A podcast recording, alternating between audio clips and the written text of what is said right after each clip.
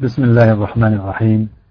إن الحمد لله نحمده ونستعينه ونستغفره ونعوذ بالله من شرور أنفسنا ومن سيئات أعمالنا. من يهده الله فلا مضل له ومن يضلل فلا هادي له وأشهد أن لا إله إلا الله وحده لا شريك له وأشهد أن محمدا عبده ورسوله. أما بعد السلام عليكم ورحمة الله وبركاته. هذا هو اللقاء التاسع من فقه أسماء الله الحسنى وهذا هو الجزء الثاني من شرح اسم الله الرحمن الرحيم. الحمد لله رب العالمين والصلاة والسلام على أشرف الأنبياء والمرسلين نبينا محمد وعلى آله وأصحابه أجمعين. لقد من الله علينا بحضور موائد الإيمان ومعرفة الله عز وجل بأسمائه وصفاته. فهذه نعمة كبرى من الله بها علينا من بين خلقه. والله عز وجل خلق هذا الإنسان وجعله أفقر المخلوقات إليه ومن عليه برحمته بنعم لا تعد ولا تحصى. الله عز وجل هو صاحب المنة والفضل على خلقه أجمعين خاصة بني آدم. ولولا فضل الله عليكم ورحمته لاتبعتم الشيطان إلا قليلا. الله تبارك وتعالى هو الرحمن الرحيم الذي وسعت رحمته كل شيء. ورحمة الله جل جلاله تتجلى على الخلائق عامة وعلى الإنسان خاصة. تتجلى ابتداء في خلق الإنسان وفي وجود البشر أنفسهم وفي نشأتهم من حيث لا يعلمون وفي تكريم الإنسان على كثير من العالمين. هل أتى على الإنسان حين من الدهر لم يكن شيئا مذكورا؟ وتتجلى رحمة الله في, في تسخير ما في هذا الكون العظيم من النعم والطاقات والقوى والأرزاق والماء والهواء والنبات والجماد وغير ذلك مما يتقلب فيه الإنسان كل لحظة. ولقد كرمنا بني آدم وحملناهم في البر والبحر ورزقناهم من الطيبات وفضلناهم على كثير ممن خلقنا تفضيلا. وتتجلى رحمة الله عز وجل في تعليم الإنسان ما لم يعلم مما يحتاجه في حياته. والله أخرجكم من بطون أمهاتكم. لا تعلمون شيئا. وجعل لكم السمع والأبصار والأفئدة لعلكم تشكرون. وتتجلى رحمة الله كذلك في رعاية الله لهذا الخلق بعد استخلافه في الأرض بموالاة إرسال الرسل إليه بالهدى. كلما نسي أو ضل وأخذي بالحلم كلما لج في الضلالة والجهالة. الله عز وجل أرسل رسله تترى لبيان الحق والعمل به. وكلما ضل الناس الطريق وأعرضوا عن الحق ووقعوا في الباطل من رحمة الله أن أرسل إليهم الرسل. وتتجلى رحمة الله كذلك في عطائه جل جلاله في مجازاته العبد على السيئة بمثلها ومجازاته على الحسنة بعشر أمثالها إلى سبعمائة ضعف إلى أضعاف كثيرة. ومحو السيئة بالحسنة أو العفو عنها. من جاء بالحسنة فلو عشر أمثالها. ومن جاء بالسيئة فلا يجزى إلا مثلها وهم لا يظلمون. وتتجلى رحمة الله كذلك في تجاوز الله عن سيئات العباد إذا عملوها بجهالة. ثم تابوا وأنابوا إلى ربهم. وبكتابة الرحمة على نفسه جل جلاله. كتب ربكم على نفسه الرحمة. أنه من عمل منكم سوءا بجهالة. ثم تاب من بعده وأصلح فأنه غفور رحيم. والله جل جلاله هو الرحمن الرحيم وقد وسعت رحمته كل شيء. واستوى على أعظم المخلوقات وأوسعها وهو العرش بأوسع الصفات وهي صفة الرحمة. فقال سبحانه الرحمن على العرش استوى. وأعلمنا بذلك لنعلم أنه هو الرحمن الرحيم. وقد أنزل الله في القرآن سورة كاملة باسمه الرحمن ومطلعها الرحمن علم القرآن خلق الإنسان علمه البيان. وهذه السورة العظيمة معرض لآلاء الرحمن ومخلوقاته العظيمة وتدبيراته العجيبة ومظاهر رحمته التي تبلغ كل عقل وكل سمع وكل بصر وتملأ فضاء السماوات والأرض. ويبدأ معرض الآلاء بتعليم القرآن بوصفه المنة الكبرى على الإنسان. يسبق في الذكر خلق الإنسان. هذه النعمة العظيمة إنزال القرآن تسبق في الذكر خلق الإنسان ذاته وتعليمه البيان. فهذا القرآن العظيم نعمة كبرى من ربنا عز وجل بل هو النعمة الكبرى على البشرية كلها تتجلى فيه رحمة الرحمن بالإنسان. وآلائه ومخلوقاته. وهذا القرآن منهج الله للبشرية إلى يوم القيامة الذي يصلهم لربهم وينظم أحوالهم ومعيشتهم وفق أمر ربهم ويفتح عقولهم وحواسهم ومشاعرهم على هذا الكون العظيم الجميل ومبدعه الذي شمل خلقه برحمته الواسعة. القرآن العظيم الذي فيه تبيان كل شيء يبين للبشرية أنهم خلفاء في الأرض وهو الذي جعلكم خلائف الأرض. وأنهم كرام على الله وأنهم حملة الأمانة التي أشفقت منها السماوات والأرض والجبال. ويشعرهم بقيمتهم التي يستمدونها من تحقيق إنسانيتهم العليا بالإيمان بالله. ومن ثم قدم تعليم القرآن على خلق الإنسان في هذه السورة. ففي القرآن يتحقق في هذا الكائن معنى الإنسان وبدونه يسقط يسقط هذا الإنسان في أقل من رتبة الحيوان. فقال سبحانه الرحمن علم القرآن خلق الإنسان. ثم يذكر سبحانه خلق الإنسان وتكريمه بالصفة الإنسانية الكبرى وهي البيان النطقي والبيان الخطي والبيان الإشاري الذي امتاز به الإنسان على غيره. البيان النطقي مثل هذا الكلام الذي يتكلم به والذكر وتلاوة القرآن. نطق اللسان. والبيان الخطي الكتابة بأيدينا. والبيان الإشاري الإشارة باليد أو الإشارة بالرأس. أعطي الإنسان هذه النعم الكبرى الثلاث.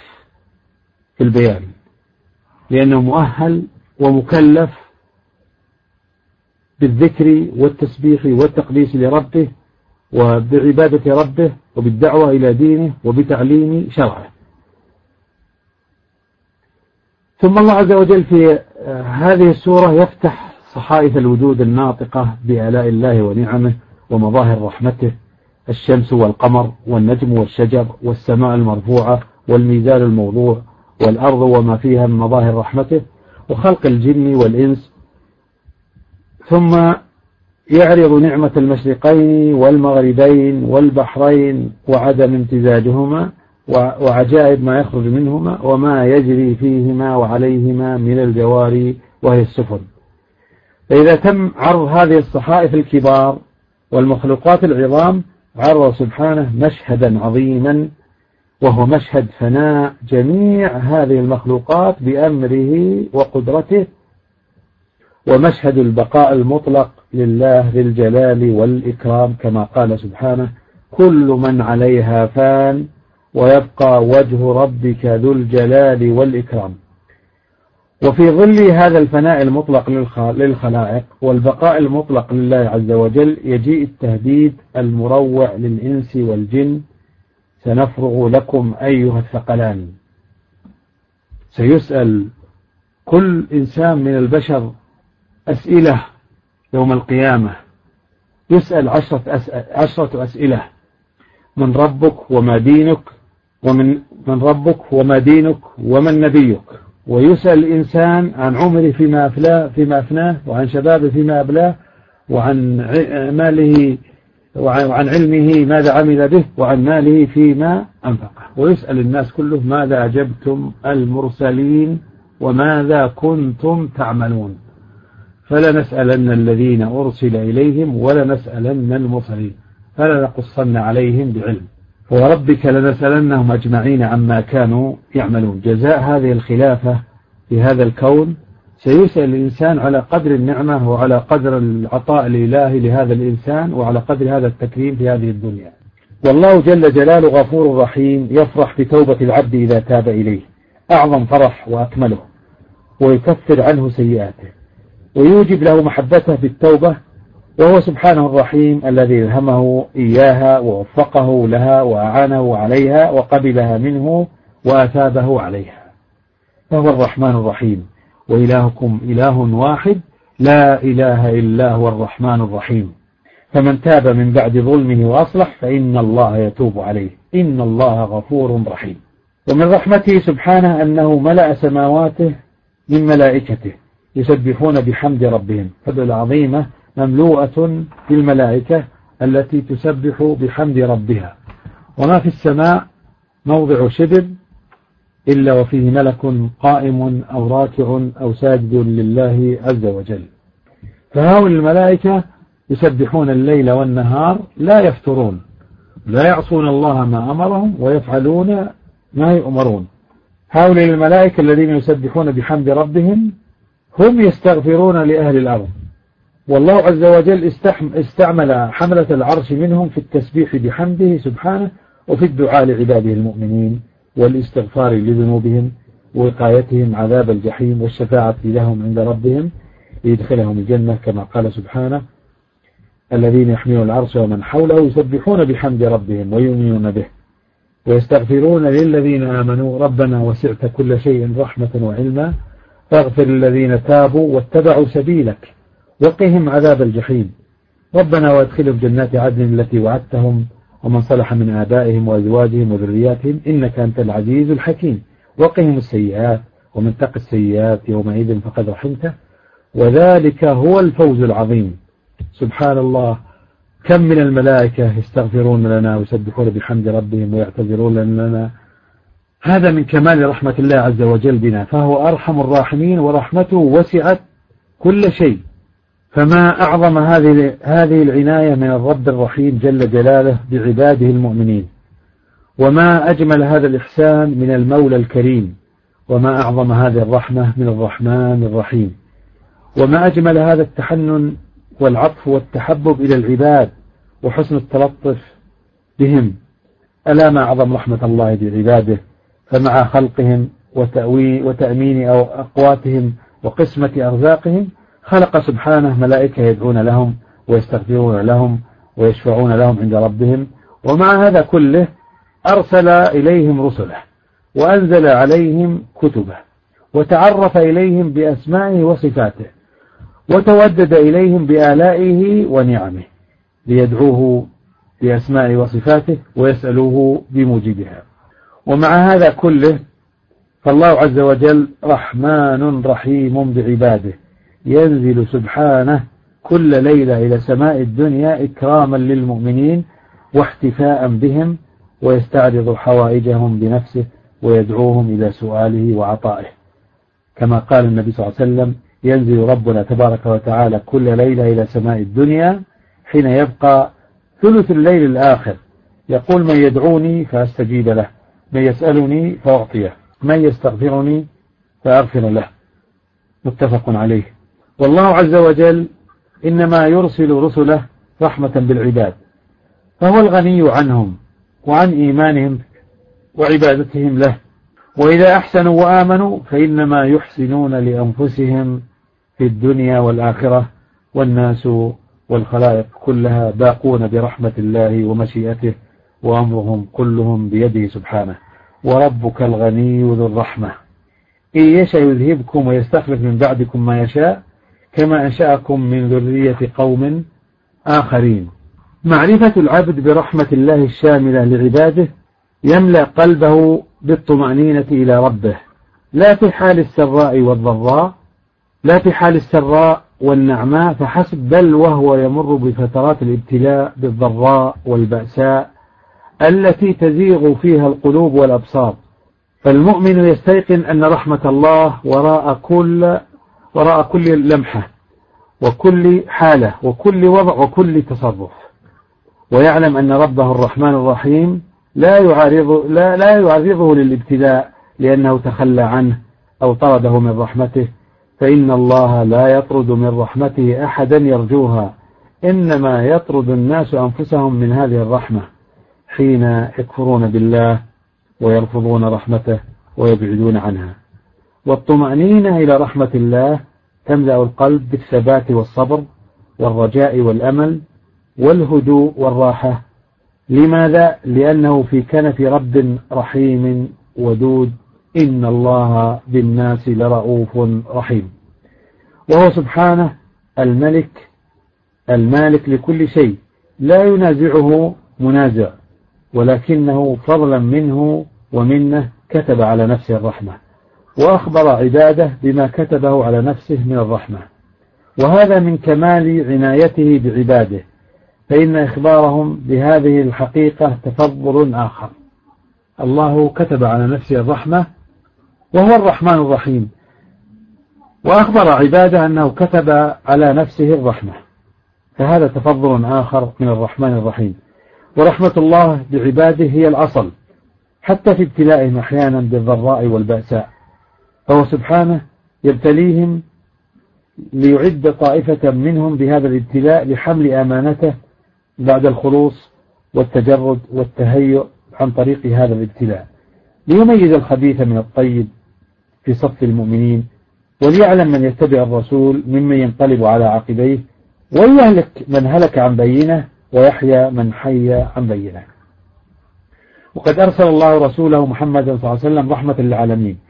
فهو أرحم الناس بالخلق كما قال سبحانه وما أرسلناك إلا رحمة للعالمين. فهو صلى الله عليه وسلم رحمة لكل أحد. لكن المؤمنين قبلوا هذه الرحمة فنالوا بها سعادة الدنيا والآخرة. والكفار ردوها فلهم الشقاء في الدنيا والآخرة. ورفع الله برسالة محمد صلى الله عليه وسلم العذاب العام عن أهل الأرض. وبهذه الرحمة التي من الله بها على نبيه محمد صلى الله عليه وسلم فإن الله عز وجل علم آدم الأسماء كلها وجعل وربى أنبياءه ورسله وأعطاهم أحسن الصفات وأحسن الأقوال وأحسن الأعمال. فالله عز وجل فرق الصفات في الأنبياء ثم جمعها في سيد الأنبياء محمد صلى الله عليه وسلم ثم فرقها في أمة سيد الأنبياء. فنحن علينا أن نجتهد حتى نكتشف هذه الثروات وهذه الأخلاق في الأمة ثم نوظفها للدين عبادة لله ودعوة إليه وتعليما لشرعه وإحسانا إلى الخلق. بهذه الرحمة التي من الله بها على نبيه صلى الله عليه وسلم انتشر الدين وقبله الناس وأحبوه وجاهدوا في سبيله كما قال سبحانه فبما رحمة من الله لنت لهم ولو كنت فظا غليظ القلب لانفضوا من حولك فاعف عنهم واستغفر, واستغفر لهم وشاورهم في الأمر لأنهم سوف يتحملون هذه الأمانة من بعدك وسيقومون بالوظيفة التي أرسلك الله بها وشاورهم في الأمر. فإذا عزمت فتوكل على الله إن الله يحب المتوكلين. ورحمة الله عز وجل وسعت كل شيء وشملت كل أحد المؤمن والكافر والمطيع والعاصي. فهو سبحانه الرحمن الرحيم الذي شمل الخلق كلهم برحمته فسخر لهم ما في السماوات وما في الأرض فالشمس والقمر والبر والبحر والماء والتراب والنبات والحيوان والهواء كل ذلك خلقه الله وسخر منافعه للناس. وهذه النعم يستفيد منها المؤمن والكافر على حد سواء وهي, وهي مسخرة للإنسان ولا خيار لها لأنها من عطاء الربوبية الذي من الله به على جميع مخلوقاته. ألم تروا أن الله سخر لكم ما في السماوات وما في الأرض؟ وأسبغ عليكم نعمه ظاهرة وباطنة. ومن الناس من يجادل في الله ولا هدى ولا كتاب منير. الله عز وجل من علينا بهذا الدين العظيم فإنه في هذه الحياة لا بد للإنسان أن يعرف ربه بأسمائه وصفاته وأفعاله وخزائنه ووعده ووعيده. وللتعبد بهذا الاسم الكريم لا بد من معرفة ثلاثة أمور. الأمر الأول معرفة الرحمن جل جلاله بأسمائه وصفاته ومعرفة الرحمة ومسالكها في العالم ومعرفة المرحوم. معرفة المرحوم من هو وماذا يراد منه وماذا يريد من ربه. فأعظم من خصه الله بالرحمة هو الإنسان. أعظم من خصه الله بالرحمة هو هذا الإنسان. وآثار رحمة الله امتلأ بها الكون كله. فانظر إلى آثار رحمة الله كيف يحيي الأرض بعد موتها. إن ذلك لمحيي الموتى إنه على كل شيء قدير. فحيثما كان ملكه كان علمه وكانت رحمته وكان وكانت قدرته فهو سبحانه الرحمن الرحيم الذي ملأ الكون برحمته ورزقه وفضله وإنعامه. فرحمة الرحمن الرحيم تشمل الخلق كلهم في الدنيا. أما في الآخرة فإن الله عز وجل يطرد من رحمته من لم يؤمن به ولم يشكر نعمه. من الكفار وصات ولا تشمل رحمته في الآخرة إلا عباده, عباده المؤمنين. ففي الدنيا كثرت متعلقات الرحمة للإنسان والحيوان للمؤمن للكافر للمطيع والعاصي. وفي الآخرة قلت متعلقات الرحمة. وإن كانت صفة الرحمة ثابتة لم تتغير ولم تتبدل. ولو أن الكفار والعصاة أطاعوا ربهم لوسعتهم رحمة رحمة الله في الآخرة ولكنهم حرموا أنفسهم منها بكفرهم ومعصيتهم. والذين كفروا بآيات الله ولقائه أولئك يئسوا من رحمتي وأولئك لهم عذاب أليم. ومن رحمة الله بعباده أنه كلما زاد عددهم كشف الله لهم من العلم ما يمكنهم من سهولة الحياة وزيادة الإنتاج وسهولة الحصول عليه كما هو حاصل في كل زمان ومكان خاصة في زماننا هذا كم فتح الله لنا من العلوم في علم الصناعة في علم الزراعة وفي علم التجارة. كم فتح الله علينا من هذه الفتوحات وكم فتح الله لنا من الجهد على الحديد ومن الجهد على التراب ومن الجهد على, على, على النباتات. كم فتح الله علينا هذه الفتوحات كله تسهيلا لهذا الإنسان ليعيش في أمن وطمأنينة وليتفرغ لعبادة ربه والدعوة إلى دينه. إن الله بالناس لرؤوف رحيم. وما بكم من نعمة فمن الله ثم إذا مسكم الضر فإليه فإذا أنتم إليه تجأرون. ورحمة الله لعباده ودخولهم الجنة ليس على قدر أعمالهم إذ أعمالهم لا تستقل باقتضاء الرحمة وحقوق عبوديته وشكره التي يستحقها عليهم. لم يقوموا بها كما يجب بعظمته وجلاله وعظمة سلطانه. فالله عز وجل لو عذب الخلائق والحالة هذه لكان تعذيبه لحقه جل جلاله وهو سبحانه غير ظالم لهم فيه فإن أعمالهم لا توازي القليل من نعمه عليهم فتبقى نعمه الكثيرة لا مقابل لها من شكرهم وأعمالهم. ثم إن الله هو الذي خلقهم وهو الذي هداهم وهو الذي بين لهم الدين وهو الذي أعانهم عليه وهو الذي قبله منهم وهو الذي ضعفه لهم وهو الذي جزاهم عليه أحسن الجزاء. فله الحمد أولا وآخرا وله المنة والفضل قبل العمل وأثناء العمل وبعد العمل. فالحمد لله رب العالمين على نعمه التي لا تعد ولا تحصى خاصة على هذا الإنسان. فإذا عذب الله الناس على ترك شكرهم وترك أداء حقه الذي يجب عليهم لم يكن ظالما لهم. فإن المقدور للعبد من الطاعات لا يأتي به كله. بل لا بد من فتور وإعراض وغفلة وتوان وتقصير وتفريط لا بد للإنسان. الإنسان لا يعطي. الله عز وجل أعطانا من الوقت في كل يوم 24 ساعة. أخذ منها ساعة واحدة للصلاة والباقي 23 ساعة كله للإنسان يعمل فيه ما يشاء حسب أمر ربه. فإن العبودية كتب الله له بها الأجر. كذلك أعطانا الله عز وجل في السنة 360 يوم و65 يوما. أخذ منها شهرا واحدا للصيام والباقي كله للإنسان. كذلك الله عز وجل أعطانا العمر كله. وأخذ منه ستة أيام لأداء فريضة الحج للقادر وباقي العمر كله للإنسان. فالله عز وجل أرحم الراحمين ورحمته وسعت كل شيء وتتجلى يعني رحمته على خلقه في تكريم هذا الإنسان والعناية به والاحتفاء به والإنعام عليه وإسعاده في الدنيا والآخرة. الله عز وجل هو الرحمن الرحيم ولذلك الله عز وجل أمرنا في كل صلاة نقول بسم الله الرحمن الرحيم الحمد لله رب العالمين الرحمن الرحيم. مالك يوم الدين إياك نعبد وإياك نستعين.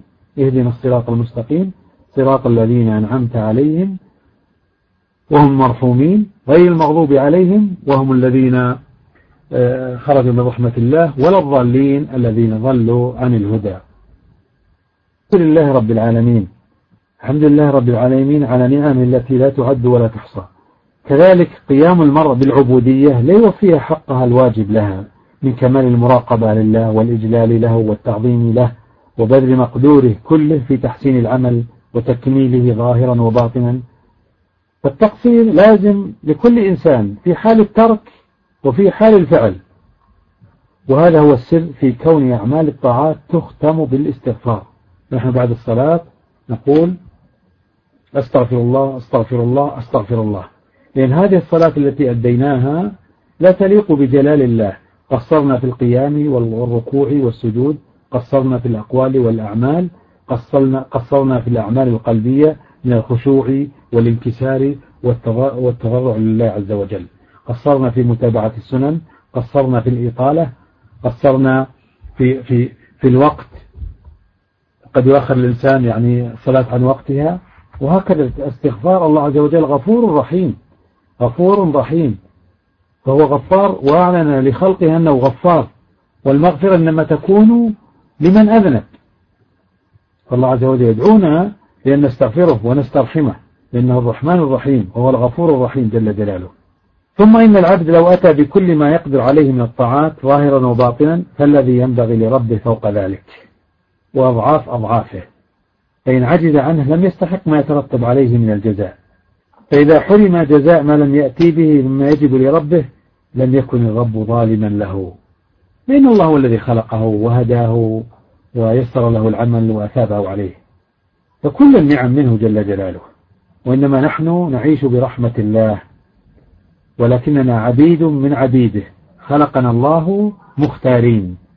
الملائكة طاعات بلا معاصي والشياطين معاصي بلا طاعات ونحن ركبت فينا الشهوات فروحنا تحب امتثال الأوامر وأنفسنا تحب اتباع الشهوات ونحن في ابتلاء من ربنا عز وجل ليعلم الله من يأتي إليه اختيارا ممن لا يأتي إليه وهو قادر.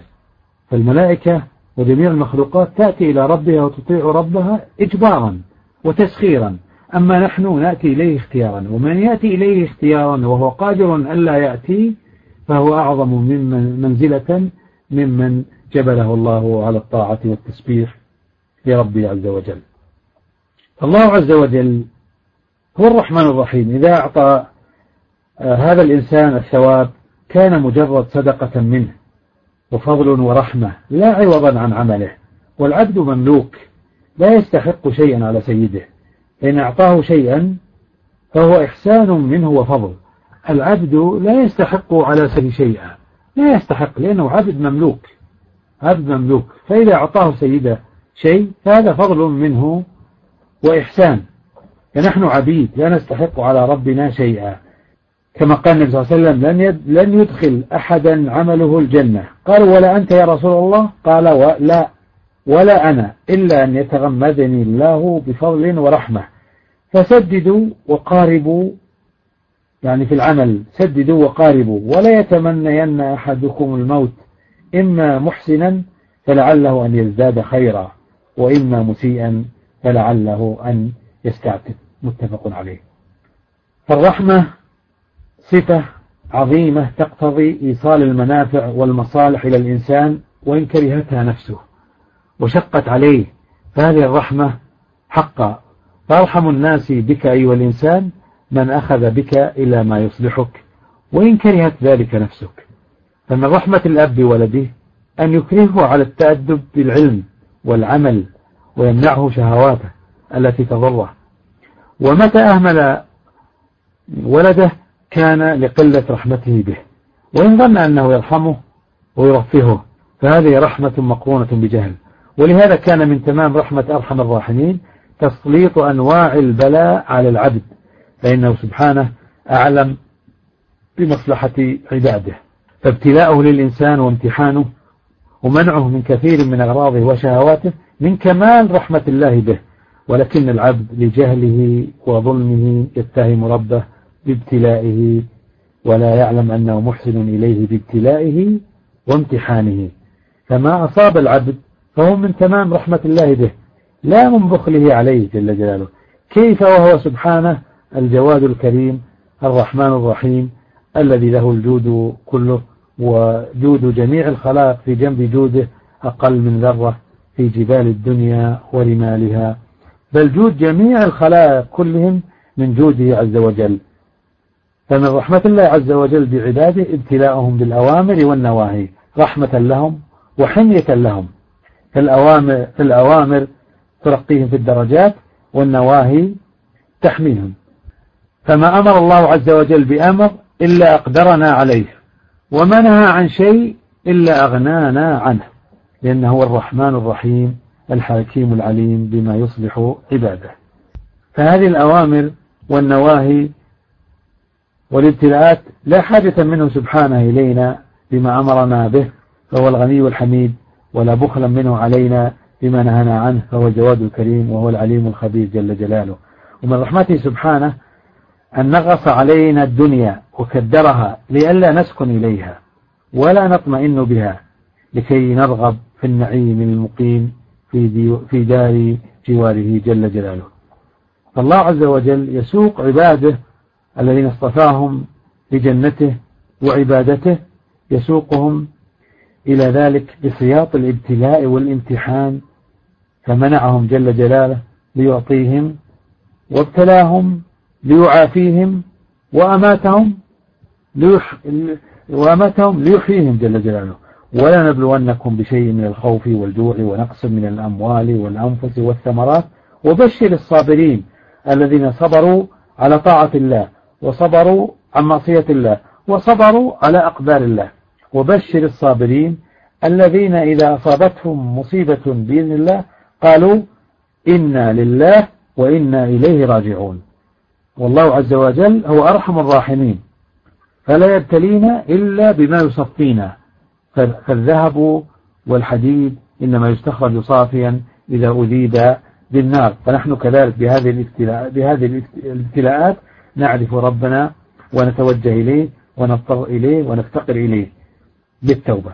فما من مصيبة تحل بالإنسان ثم يدعو ربه فيكشفها أو ما من نعمة يعطيها الله من مال أو ولد أو سمع أو بصر إلا والله عز وجل يريد من عبده ما يرقيه ويسعده.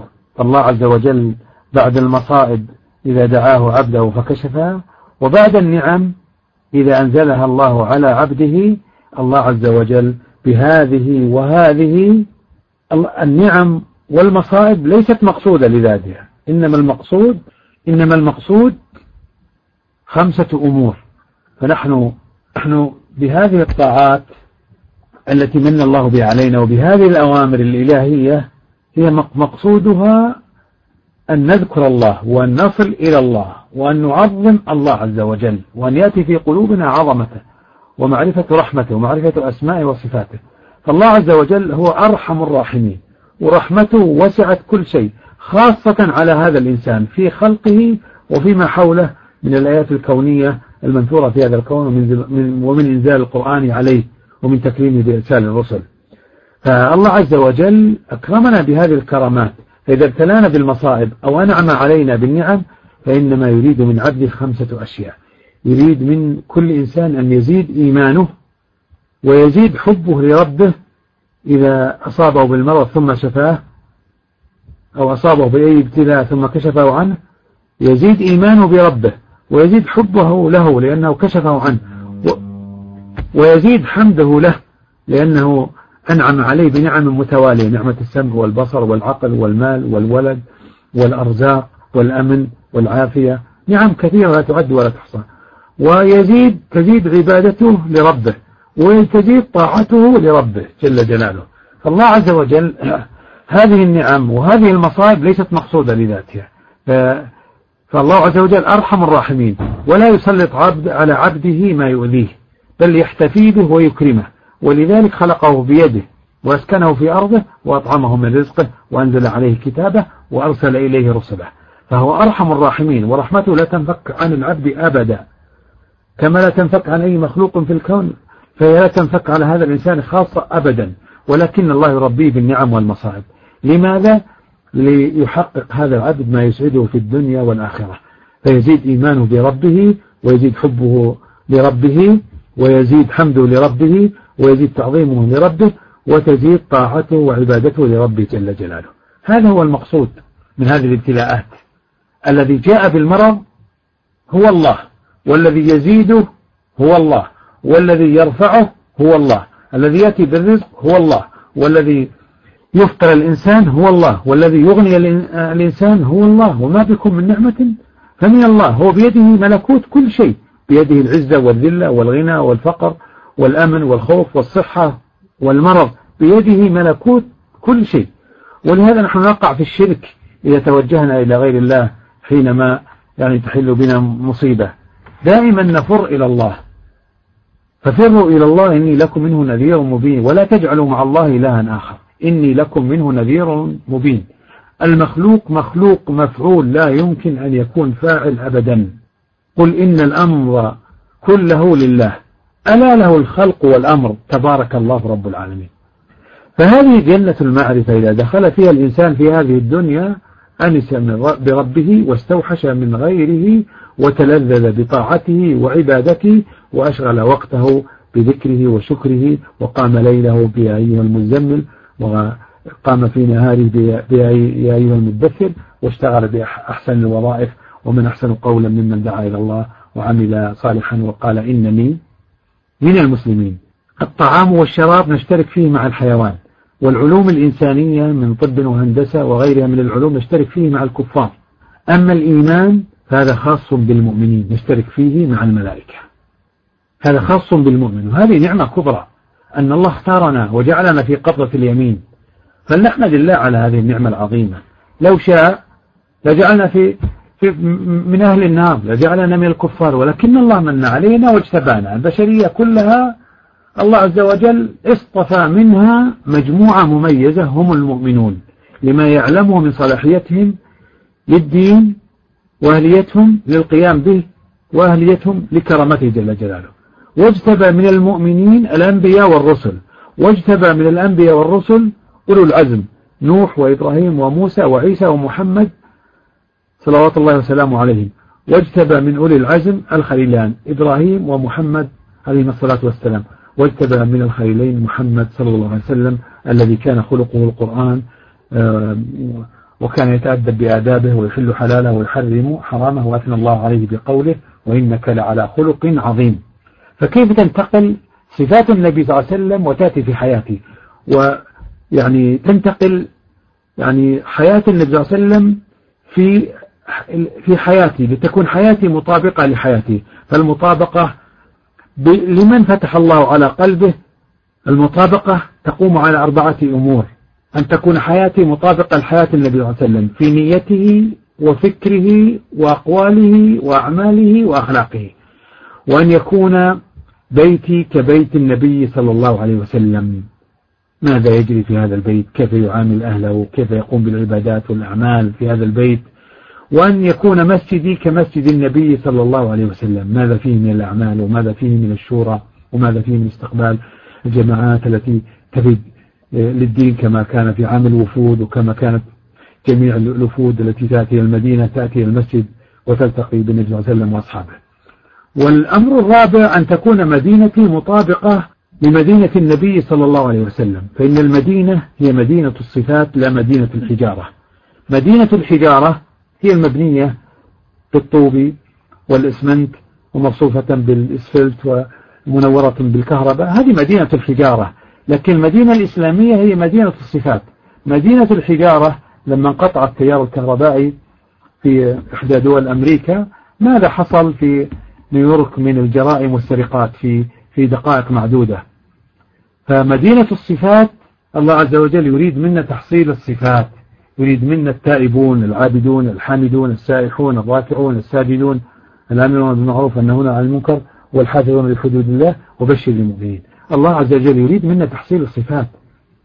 فلا يجالس الكريم يوم القيامة إلا كريم ولا يجالس العفو إلا عفو ولا يجالس الرحمن إلا إنسان يرحم الخلق في هذه الدنيا حتى الله عز وجل يرحمه في الدنيا والآخرة. يرحم من في الأرض يرحمكم من في السماء.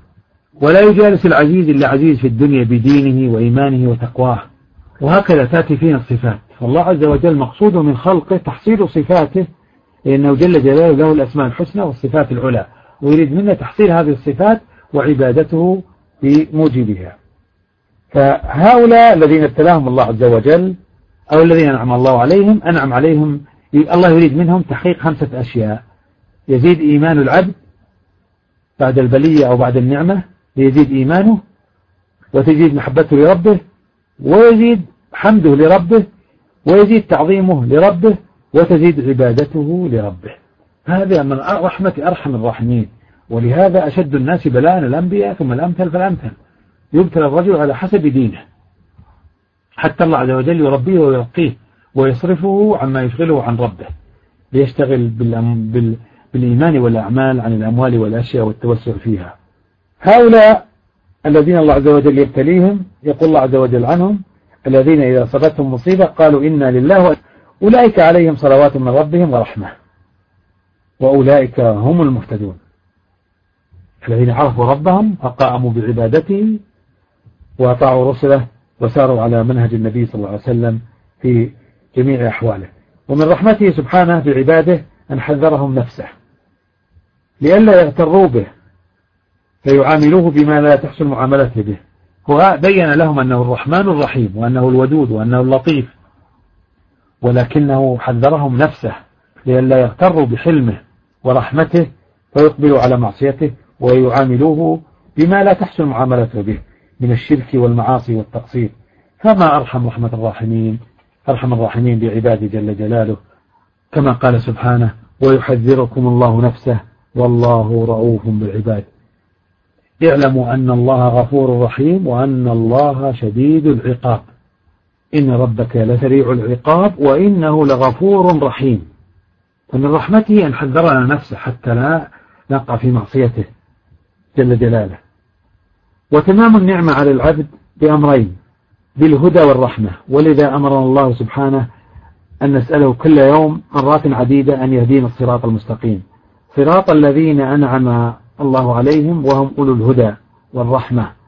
وأن يجنبنا طريق المغضوب عليهم وهم ضد المرحومين وطريق الضالين وهم ضد المهتدين. وفي مقدمة المغضوب عليهم اليهود وفي مقدمة الضالين النصارى ومن تبعهم. فاللهم اهدنا الصراط المستقيم صراط الذين أنعمت عليهم غير المغضوب عليهم الذين عرفوا الحق وتركوه ولا الضالين. الذين ضلوا عن الحق فعبدوا مع الله غيره وقالوا إن الله ثالث ثلاثة وقالوا إن الله المسيح هو المسيح ابن مريم. ومن رحمة الله عز وجل بالإنسان أن خلقه في أحسن تقويم وأكرمه بالدين وزوده بالسمع والبصر والعقل ولم يكله في الاهتداء إلى عقله وحده ولا على الفطرة وحدها ولا على كثرة ما في الأنفس والآفاق من دلائل الهدى وموجبات الإيمان. فسبحان الله ما أرحمه بعباده. بل اقتضت رحمة العزيز الرحيم ألا يكل العقل البشري إلى تبعة, آه، تبعة الهدى والضلال إلا بعد الرسالة. الله عز وجل اقتضت رحمته ألا يكل إلى العقل البشري تبعة الهدى والضلال إلا بعد الرسالة والبيان. ولم يكل إليه بعد البيان والاهتداء وضع منهج يسير عليه في الحياة. إنما وكل إليه تطبيق منهج الحياة. الله خلقنا في أحسن تقويم وبين لنا في الكون آياته ومخلوقاته الدالة على وحدانيته والمسبحة بحمده وأرسل إلينا رسله وأنزل علينا كتبه بالأوامر والنواهي وأعطانا طريقة يعني كيف نسير في الحياة كيف نمر في هذه الحياة على ما يحبه الله ويرضاه حتى نعبر هذه الحياة بما يحبه الله ويرضاه ونكمل محبوبات ربنا في الدنيا حتى الله يوم القيامة يكمل محبوباتنا في الآخرة. مما العين رأت والأذن سمعت ولا خطر على قلب بشر. وإنما الله عز وجل من رحمته وكل إلى الإنسان تطبيق منهج الله في الحياة الذي قرره الله له وكمله له وأكرمه به ثم ترك له ما وراء ذلك. قل إنما اتبع ما يوحى إلي من ربي. منهج حياة خالص من الخالق الأعلى. الله من علينا ورحمنا لم يجعل لم يجعلنا نأخذ طريقة حياتنا من الحيوانات التي هي دوننا ولا من الإنسان الذي هو مثلنا بل أنزل علينا الهدى والرحمة من أعلى من العلي الأعلى جل جلاله.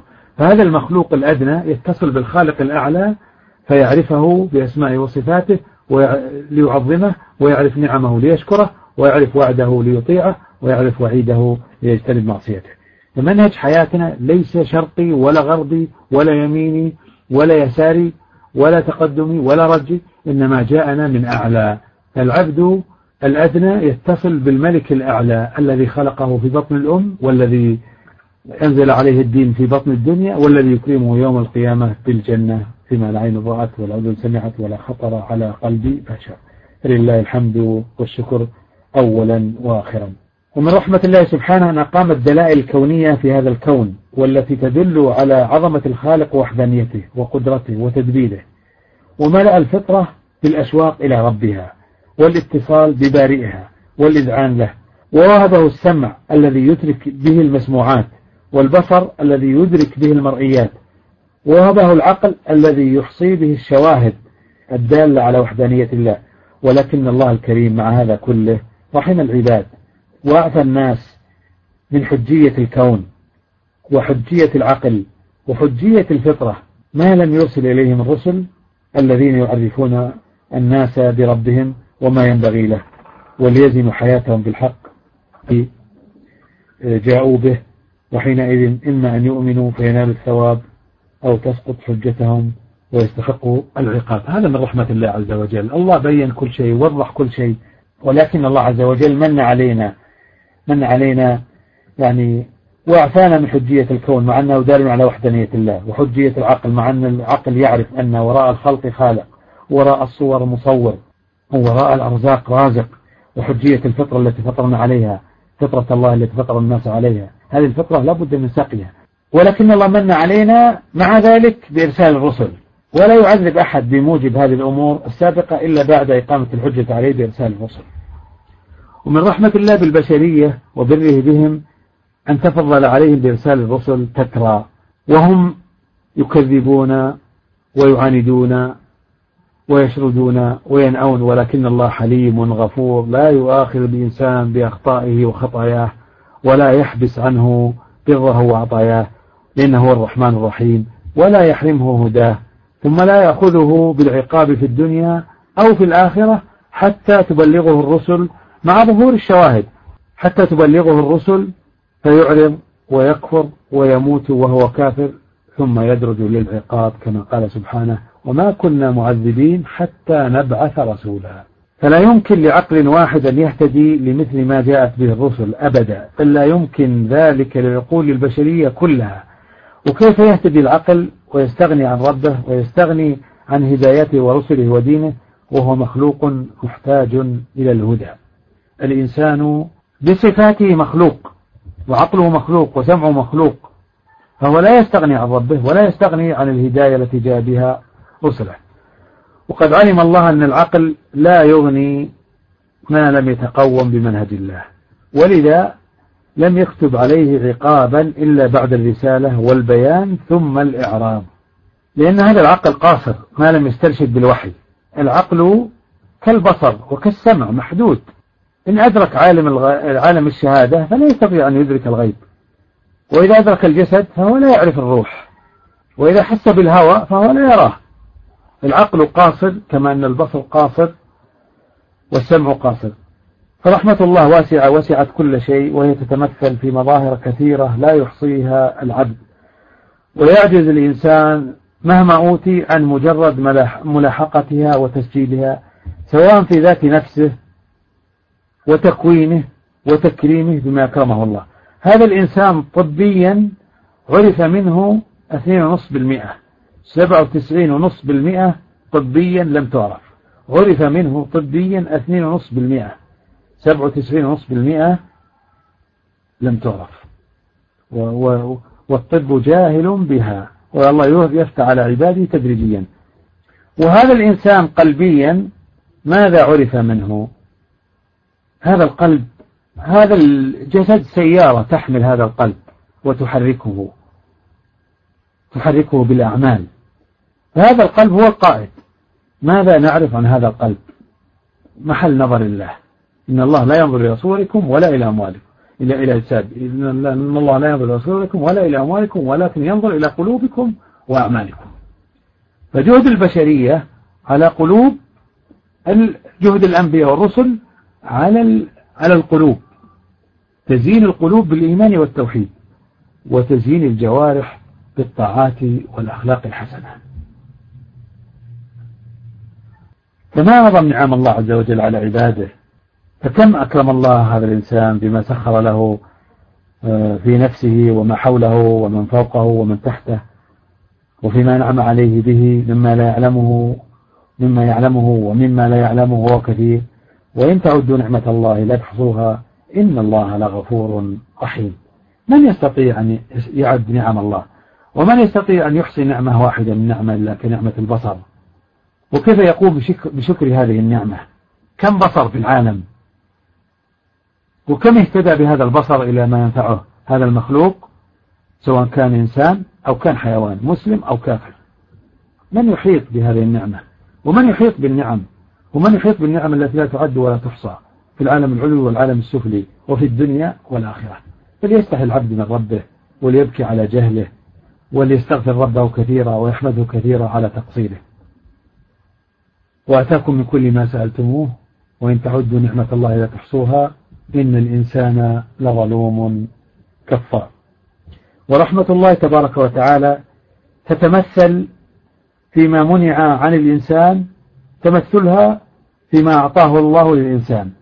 ويجدها الإنسان الذي فتح الله عليه في كل شيء وفي كل وضع وفي كل حال وفي كل مكان وفي كل زمان.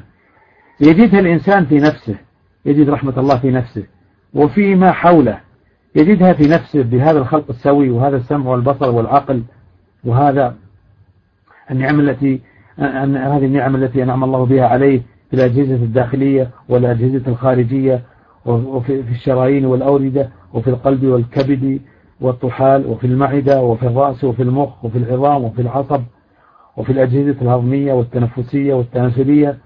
يجد هذه الرحمة في نفسه وفيما حوله. وحينما يتأمل الإنسان هذه الأمور يخشع لربه وفي أنفسكم أفلا تبصرون. وفي الأرض آيات للمقيمين. وفي أنفسكم أفلا تبصرون. فهذه رحمة أرحم الراحمين يجدها الإنسان في نفسه وفيما حوله وحيثما كان حيثما كان يسير الإنسان يجد رحمة أرحم الراحمين تمشي معه هواء يتنفس منه. كل يوم يأخذ الإنسان 360 متر مكعب من الهواء سليم ويخرجه فاسد تتنفس منه الأشجار ثم تستعمله ثم تخرجه مرة أخرى. ويمشي في هذا الكون بها يسبح في هذا الهواء كما تسبح الأسماك في بحر الماء. فحيثما سار الإنسان وجد هذه الرحمة من ربه جل جلاله. فالإنسان يجد هذه الرحمة في نفسه وفيما حوله وحيثما كان ولو فقد كل شيء مما يعده الناس مما يعد الناس فقده هو الحرمان. ويفتقدها من, يمسك من يمسكها الله عنه في كل شيء وفي كل وضع. وفي كل حال يفتقد هذه الرحمة ولو وجد كل شيء مما يعده الناس علامة السعادة والرضوان. إذا امسك الله رحمته عن الإنسان لو وجد كل شيء ويعطي كل شيء فلن يجد الرحمة. وما من نعمة يمسك الله معها رحمته حتى تنقلب هي بذاتها نقمة. ومن محنة تحفها رحمة الله وما من وما من محنة تحفها رحمة الله حتى تكون هي بذاتها نعمة. فسبحان الرحمن الرحيم الذي رحمته في العطاء والمنع على حد سواء ما يفتح الله للناس من رحمة فلا ممسك لها وما يمسك فلا مرسل له من بعده وهو العزيز الرحيم. ولا ضيق مع رحمة الله إنما الضيق في إمساكها عن الإنسان. لا ضيق مع رحمة الله ولو كان صاحبها في غياهب السجون أو في جحيم العذاب أو في أودية الهلاك. ولا سعة في إمساكها عن الإنسان. ولو تقلب الإنسان في أعطاف النعيم والملك والسلطان والجاه ورفل في مراتع الرخاء بين الأنهار والقصور وذوات الخدور. فمن داخل النفس برحمة الله تتفجر ينابيع السعادة والطمأنينة والرضا. ومن داخل النفس مع إمساكها تدب عقارب القلق والنكد والتعب والنصب والهوى والهم والغم والضجر الذين آمنوا وتطمئن قلوبهم بذكر الله. ألا بذكر الله تطمئن القلوب؟ الذين آمنوا وعملوا الصالحات طوبى لهم وحسن مآب. فباب الرحمة باب عظيم وملك عظيم. انتشر في ملك الله عز وجل باب الرحمة إذا فتحه الله عز وجل للعبد فهذا فضل عظيم من ربه عز وجل. هذا الباب وحده يفتح وتغلق جميع الأبواب فلا عليك أيها الإنسان فهو السرور والرخاء والفرج واليسر. ذلك الفضل من الله وكفى بالله علما وهذا الباب وحده يغلق وتفتح جميع أبواب الدنيا والنعيم فما هو بنافع؟ ولا عليك. فهو بدون هذه الرحمة هو الكرب والضيق والشدة والقلق. الصحة والعافية والقوة والجاه والسلطان والملك والمال والولد. كلها تكون مصادر قلق وتعب ونكد إذا أمسكت عنها رحمة الله. ماذا فعل ماذا نفع فرعون ملكه؟ وماذا نفع قارون ماله. فإذا فتح الله أبواب رحمته كان فيها السكن والراحة والسعادة والطمأنينة. يهب الله الصحة والقوة مع رحمته فإذا هي نعمة وحياة طيبة ولذة بالحياة. ويمسك رحمته فإذا هي الصحة والقوة فإذا الصحة والقوة بلاء يسلطه الله على الصحيح القوي فينفق الصحة والقوة فيما يحطم الجسم ويفسد الروح ويدخر السوء في يوم الحساب كما هو حاصل الآن. نعيشه حيا وعشناه قبل ذلك وعاشه من قبلنا في أمة قوم نوح وقوم هود وقوم صالح وفيما عشناه في زماننا هذا. هذه الصحة وهذه القوة ماذا يعيشها بعض الناس؟ يعيشها فيما يحطم الجسم ويفسد الروح ويسفك الدماء ويدخر السوء ليوم الحساب. فالحمد لله رب العالمين على ما من به علينا من رحمته وهدايته جل جلاله. ويعطي الرحمن الرحيم الجاه والسلطان مع رحمته فإذا هي أداة إصلاح ومصدر أمن ووسيلة للأجر. ماذا فعل الصحابة لما قبلوا هذه الرحمة من النبي صلى الله عليه وسلم؟ كم انتشروا في العالم؟ كم نشروا الإيمان والتوحيد في العالم؟ كم نشروا الأخلاق العالية في العالم؟ كم نشروا الصلاة في العالم. فهذه رحمة الله صارت أداة إصلاح ومصدر أمن ووسيلة للأجر. السابقون الأولون من المهاجرين والأنصار والذين اتبعوهم بإحسان رضي الله عنهم ورضوا عنه وعد لهم جنات تجري تحتها الأنهار خالدين فيها أبدا ذلك هو الفوز العظيم. ويمسك الله رحمته فإذا ألجأه والسلطان مصدر قلق على قوتهما مصدر بغي وطغيان. ومثار حقد وموجدة على صاحبهما. لا لا يقر له معهما قرار ولا يستمتع بجاه ولا سلطان ويدخر بهما للآخرة رصيدا ضخما من النار. ويبسط الله الرزق مع رحمته فإذا هو متاع طيب ورخاء وإذا, وإذا هو رغد في الدنيا وزاد إلى الآخرة ويمسك عنه رحمته فإذا هو مثار قلق وخوف وإذا هو مثار حسد وبغض وإذا هو هم في جمع المال وهم في حفظه وهم لفراقه. ويمنح الله الذرية مع رحمته فإذا هي زينة الحياة الدنيا ومصدر فرح ومضاعفة للأجر ويمسك عنها رحمته فإذا الذرية بلاء ونكد وعنت وشقاء وسهر بالليل وتعب بالنهار كما هو حاصل ويحصل الآن في مشارق الأرض ومغاربها المال والبنون مع الرحمة زينة وسعادة. المال والبنون زينة الحياة الدنيا. والباقيات الصالحات خير عند ربك ثوابا وخير أملا. والمال والبنون بدون رحمة الله شقاء ونكد. فلا تعجبك أموالهم ولا أولادهم. إنما يريد الله ليعذبهم بها في الحياة الدنيا وتزهق أنفسهم وهم كافرون. وإلى حد هذا نقف لنأخذ فترة استراحة بدنية وذهنية للمتكلم والسامع. جزاكم الله خيرا. السلام عليكم ورحمة الله وبركاته. ونلتقي إن شاء الله بعد عشر دقائق. قيل يا نوح اهبط بسلام منا وبركات عليك وعلى أمم ممن معك وأمم سنمتعهم.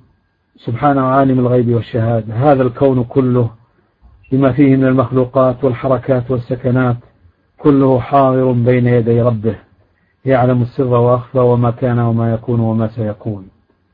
فالله يخبر نبيه نوح. قيل يا نوح اهبط بسلام منا وبركات عليك وعلى أمم من وعلى أمم ممن معك. وأمم سنمتعهم ثم يمسهم منا عذاب أليم. تلك من أنباء الغيب نوحيها إليك. ما كنت تعلمها أنت ولا قومك من قبل هذا. فاصبر إن العاقبة للمتقين. رحمة الله عز وجل وجدها نوح صلى الله عليه وسلم في لجة البحر حينما أنجاه الله ومن معه. ووجدها يوسف صلى الله عليه وسلم في الجب كما وجدها في السجن كما وجدها في الملك. رحمة الله وجدها يونس صلى الله عليه وسلم في بطن الحوت حين دعا وذنون الذهب مواغبا فظن لن نقدر عليه فنادى في الظلمات لا إله إلا أنت سبحانك إني كنت من الظالمين فسجبنا له ونجيناه من الغم وكذلك ننجي المؤمنين إلى يوم القيامة. ورحمة الله عز وجل وجدها موسى صلى الله عليه وسلم في اليم وهو طفل صغير مجرد من كل قوة. وأوحينا إلى أم موسى أن أرضعيه. فإذا خفت عليه فضميه إليك. فإذا خفت عليه فألقيه في اليم. ولا تخافي ولا تحزني إنا رادوه إليك وجاعلوه من المرسلين. فالتقطه آل فرعون ليكون لهم عدوا وحزنا. رحمة الله وجدها موسى صلى الله عليه وسلم في اليم. وهو طفل مجرد من كل قوة ومن كل حراسة كما وجدها في قصر فرعون حين قال الله عز وجل ولتصنع على عيني يربي جل جلاله أولياءه في قصور أعدائه وهو الفعال لما يشاء جل جلاله وجدها في قصر فرعون ووجدها أصحاب الكهف في الكهف حين افتقدوها في القصور والدور. ووجدها محمد صلى الله عليه وسلم في الغار. إذ يقول لصاحبي لا تحزن إن الله معنا. وفي طريق الهجرة حينما كانت تطارده قريش وأخرجت في مقابل أسره وقتله مئة من الإبل. ووجدها صلى الله عليه وسلم في بدر حينما استغاث بربه إذ تستغيثون ربكم؟ فاستجاب لكم أن يمدكم بألف من الملائكة. الله أكبر. ولقد نصركم الله بدر وأنتم أذلة فاتقوا الله لعلكم تشكرون. وجد رحمة الله عز وجل في فتح مكة. ووجدها في جميع أحواله صلى الله عليه وسلم. ووجدها في كل حال وفي كل ليل ونهار. ويجدها كل من آوى إليها يائسا من كل ما سواها. منقطعا عن كل شبهة في قوة وعن كل مظنة في وسيلة قاصدا باب, باب الله وحده. الرحمن الرحيم دون جميع الأبواب. وما بين الناس ورحمة الله إلا أن يطلبوها مباشرة منه. فهو الذي يملكها وحده. ما يفتح الله للناس من رحمة فلا ممسك لها وما يمسك فلا مصل له من بعده. وهو العزيز الحكيم العزيز الذي لا يغلب. الحكيم الذي يضع الشيء في موضعه. ويمسسك الله بضر فلا كاشف له إلا هو ويمسسك بخير فهو على كل شيء قدير وهو القاهر فوق عباده وهو الحكيم الخبير. فلا رجاء في أحد من الخلق ولا خوف من أحد من الخلق. فما أحد بمرسل من رحمة الله ما أمسكه الله جل جلاله. هذا اليقين لو استقر في قلب الإنسان لصمد كالطود للأحداث والأشياء والأشخاص والقوى والقيم ولو توافر عليها الإنس والجن فهم لا يفتحون رحمة الله حين يمسكها ولا يمسكونها حين يفتحها وهو العزيز الحكيم.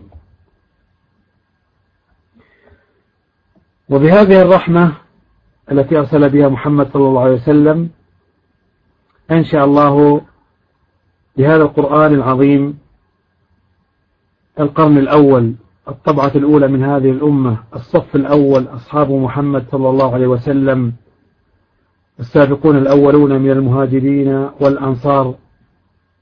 أبر هذه الأمة قلوبا وأعمقها علما وأقلها تكلفا قوم اختارهم الله لصحبة نبيه وإقامة دينه. تعرفوا لهم فضلهم فإنهم كانوا على الهد المستقيم. هذه الطائفة هذه المجموعة هذه الفئة صنعت على عين الله. تحمل رحمة الله وشريعته لتكون قدوة للبشرية إلى يوم القيامة. أولئك هم محمد رسول الله والذين معه شداء على الكفار رحماء بينهم. تراهم ركعا سجدا يبتغون فضلا من الله ورضوانا سيماهم في وجوههم من أثر السجود. وهذه المجموعة الطيبة التي رباهم محمد صلى الله عليه وسلم سلطه الله على من يشاء في الأرض. فمحى به وأثبت في واقع الحياة وواقع الناس ما شاء الله محو وإثبات. هذه المجموعة الطيبة أصحاب محمد صلى الله عليه وسلم لما دخل في صدورهم وتزينت به أجسادهم أحيا الله به الخلق وزين به حياة الناس. وما يزال هذا القرآن بين يدي الناس. لو حكموه أن ينشئ أفرادا وفئات تمحو وتثبت في الأرض بإذن الله ما يشاء. تمحو الظلم والبغي والباطل وتثبت الحق والعدل والأمن والسلام. كم انتشر الصحابة في العالم وكم خرجوا مع نبيهم صلى الله عليه وسلم في نشر الهداية في العالم. أكثر من 150 خروجا في سبيل الله من أجل نشر الهداية في العالم كله ونشر الدين ونشر التوحيد ونشر الأخلاق العالية في العالم. والدفاع عن الدين وقمع المعتدين. كم بهذه الفئة محى الله الظلم والبغي والباطل وأثبت الحق والدين والأمن والسلام. والله سبحانه هو الرحمن الرحيم ورحمته لنا تزيد بمقدار رحمتنا لخلقه. وإنما يرحم الله من عباده الرحماء كما قال النبي صلى الله عليه وسلم لا يرحم الله لا يرحم الله من لا يرحم الناس. متفق عليه. ورحمة الله المضافة إلى الله نوعان. إضافة إلى إضافة مفعول إلى فاعله كما قال سبحانه في الحديث عن الجنة إنما أنت رحمتي أرحم بك من أشاء من عبادي متفق عليه. فهذه رحمة مخلوقة وهي الجنة مضافة إليه إضافة المخلوق بالرحمة إلى الخالق. وسماها رحمة لأنها خلقت بالرحمة وللرحمة. وخص بها أهل الرحمة وهم المؤمنون وإنما يدخلها الرحماء ومنه تسمية المطر رحمة ومنه قول صلى الله عليه وسلم إن الله خلق الرحمة يوم خلق يوم خلقها مئة رحمة فأمسك عنده تسعة وتسعين رحمة وأرسل في خلقه كلهم رحمة واحدة متفق عليه. الثانية إضافة صفة إلى موصوف ومنه قول صلى الله عليه وسلم يا حي يا قيوم برحمتك أستغيث. فهذه الرحمة صفة من صفات الله يستغاث بها ولا يستغاث بالمخلوق. فسبحان الله ما أعظم رحمته بهذه الأمة وما شد عنايته بهم حيث أنزل عليهم أحسن كتبه وأرسل إليهم أفضل رسله وشرع لهم أفضل شرائع دينه وجعلهم خير أمة أخرجت للناس. يا أيها الناس قد جاءتكم موعظة من ربكم وشفاء لما في الصدور وهدى ورحمة للمؤمنين. فالهدى هو العلم بالحق والعمل به. والرحمة هي ما يحصل من الخير والإحسان والثواب العاجل والآجل لمن اهتدى به من المؤمنين. وإذا حصل الهدى وحلت الرحمة الناشئة عنه حصلت السعادة والفلاح وتم الفرح والسرور. ولذلك أمر الله عز وجل بالفرح بالقرآن الذي هو أعظم نعمة ومنة والفرح بالإيمان وعبادة الله التي يحصل بها الإنس والطمأنينة واللذة والسكينة كما قال سبحانه قل فضل الله برحمته فبذلك فليفرحوا هو خير مما يجمعون. والله سبحانه خير من غفر وأرحم من ملك وأكرم من أعطى. اللهم أنت ولينا فاغفر لنا وارحمنا وأنت خير الغافرين. وعذاب الله إنما يحل بمن تعرض لأسبابه. أما رحمة الله فقد وسعت كل شيء. حيثما كان ملكه كانت رحمته في العالم العلوي والعالم السفلي. فلا مخلوق إلا وصلت إليه رحمة الله وغمره فضله وإحسانه. ولكن الرحمة الخاصة المقتضية لسعادة الدنيا والآخرة ليست إلا للمؤمنين خاصة. كما قال سبحانه. قال عذابي أصيب به من أشاء ممن أشرك به وكفر وعصى وفجر وغدر. قال عذابي أصيب به من أشاء ورحمتي وسعت كل شيء فسأكتبها للذين يتقون ويؤتون الزكاة بآياتنا يؤمنون الذين يتبعون الرسول النبي الأمي صلى الله عليه وسلم. ومن رحمته المكرورة في كل يوم وليلة على مدى الدهر أن جعل جل جلاله لعباده النهار ليبتغوا من فضله وينتشروا في ضيائه لطلب أرزاقهم ومعايشهم وجعل لهم الليل ليسكنوا فيه ولتستريح أنفسهم وأبدانهم فيه من تعب التصرف في النهار. هذا كله من فضله ورحمته بعباده جل جلاله. ومن رحمته جعلكم الليل والنهار لتسكنوا فيه ولتبتغوا من فضله ولعلكم تشكرون. اللهم ربنا آمنا فاغفر لنا وارحمنا وأنت خير الغافرين. ربنا ظلمنا أنفسنا وإن لم تغفر لنا وترحمنا لنكونن من الخاسرين. سبحانك ما أعظمك سبحانك ما أكرمك سبحانك ما أرحمك. وإلهكم إله واحد لا إله إلا هو الرحمن الرحيم. والأمل بالرب الكريم الرحمن الرحيم أن يرى الخلائق منه يوم القيامة من الفضل والإحسان والعفو والصفح والتجاوز والغفران ما لا تعبر عنه الألسنة ولا تتصوره الأفكار ولا يخطر على القلوب. ويتطلع إلى رحمته في ذلك اليوم جميع الخلق لما يشاهدونه فيختص المؤمنون به وبرسله بالرحمة وهو الذي رحمته وسعت كل شيء وغلبت رحمته غضبه غضبه جل جلاله وعم كرمه كل حي وهو أرحم بعباده من الوالدة بولدها فقل ما شئت عن رحمة الله فإنها فوق ما تقول فهو الرحمن الرحيم. وتصور فوق ما شئت فإنها فوق ذلك الملك يومئذ الحق للرحمن وكان يوما على الكافرين عسيرا وهذا الاسم جيء به في هذا المكان لنتطلع إلى رحمة الله التي وسعت كل شيء في الدنيا والآخرة. وقال النبي صلى الله عليه وسلم إن الله خلق يوم خلق السماوات والأرض مئة رحمة. كل رحمة طباق ما بين السماء والأرض فجعل منها في الأرض رحمة فبها تعطف الوالدة على ولدها والوحش والطير بعضها على بعض فإذا كان يوم القيامة أكملها بهذه الرحمة أخرجه مسلم. فسبحان العزيز الرحيم الذي رحم في عدله وعقوبته كما رحم في فضله وإحسانه ومثوبته.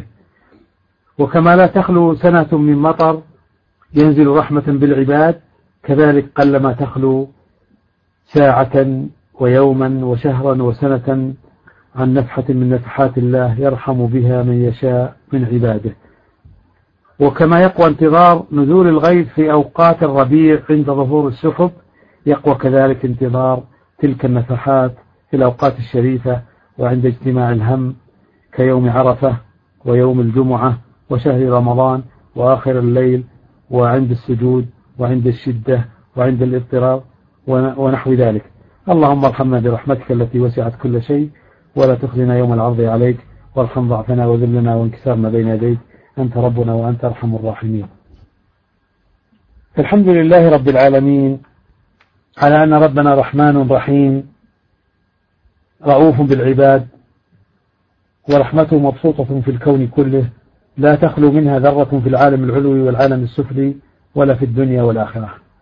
فلنسأل الرحمن الخبير الحق أن يرشدنا إلى معرفة أسماء وصفاته وآياته ومخلوقاته ونعمه وآلائه الذي خلق السماوات والأرض وما بينهما في ستة أيام ثم استوى على العرش.